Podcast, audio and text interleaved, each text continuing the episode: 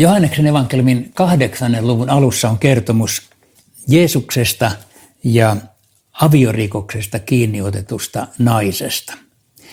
Tämäkin tapahtuu temppelissä niin, että tässä on jälleen kuva temppelialueesta jossakin täällä pihalla näiden pylväshallien sisäpuolella on kansaa koolla ja sinne raahataan, fariseukset raahaavat tämän naisen, joka on tehnyt aviorikoksen.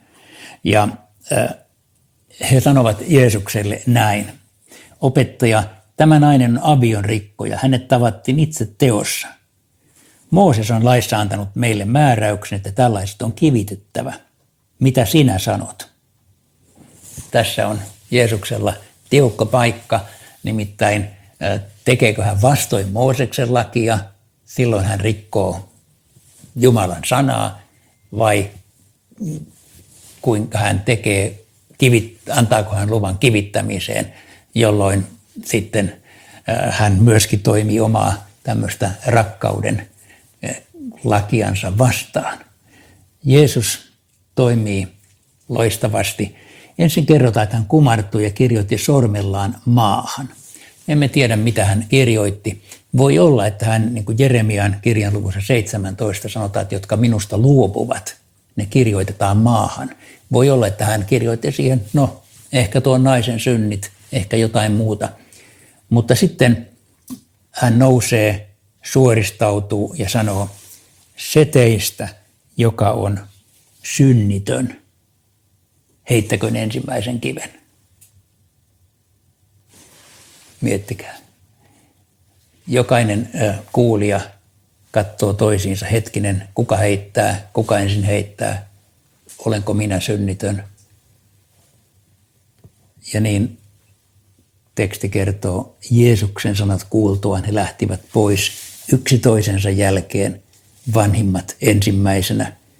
Kansan keskelle jäi vain Jeesus ja nainen. Jeesus sanoi, eikö kukaan tuominut sinua? Ei, Herra, vastasi nainen. Jeesus sanoo, en tuomitse minäkään. Mene, äläkä enää tee syntiä. Jeesus siis antaa anteeksi, mutta, ja tämäkin on tärkeää huomata, ei anna lupaa jatkaa synnin tekemistä. Ei Jeesus siihen meille anna lupaa. Hän, tämä anteeksiantamus ei kuitenkaan ole edellytys sille, että sitten jos tekee lisää syntiä, ei saisi anteeksi. Mutta se on kehotus elää Jeesuksen tahdon mukaista elämää. Tämän jälkeen Jeesus sanoo, minä olen maailman valo. Joka seuraa minua ei kulje pimeässä, vaan hänellä on elämän valo.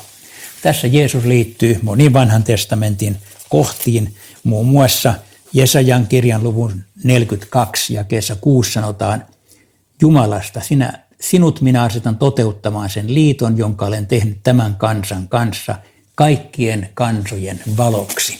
Siis Jesaja 42, 6. Jeesus on maailman valo. Kun ihmiset edelleen kyselevät, kuka tämä Jeesus oikein on, niin tähän Jeesus vastaa toisella aika ehkä salaperäiselläkin tavalla jakeessa 28.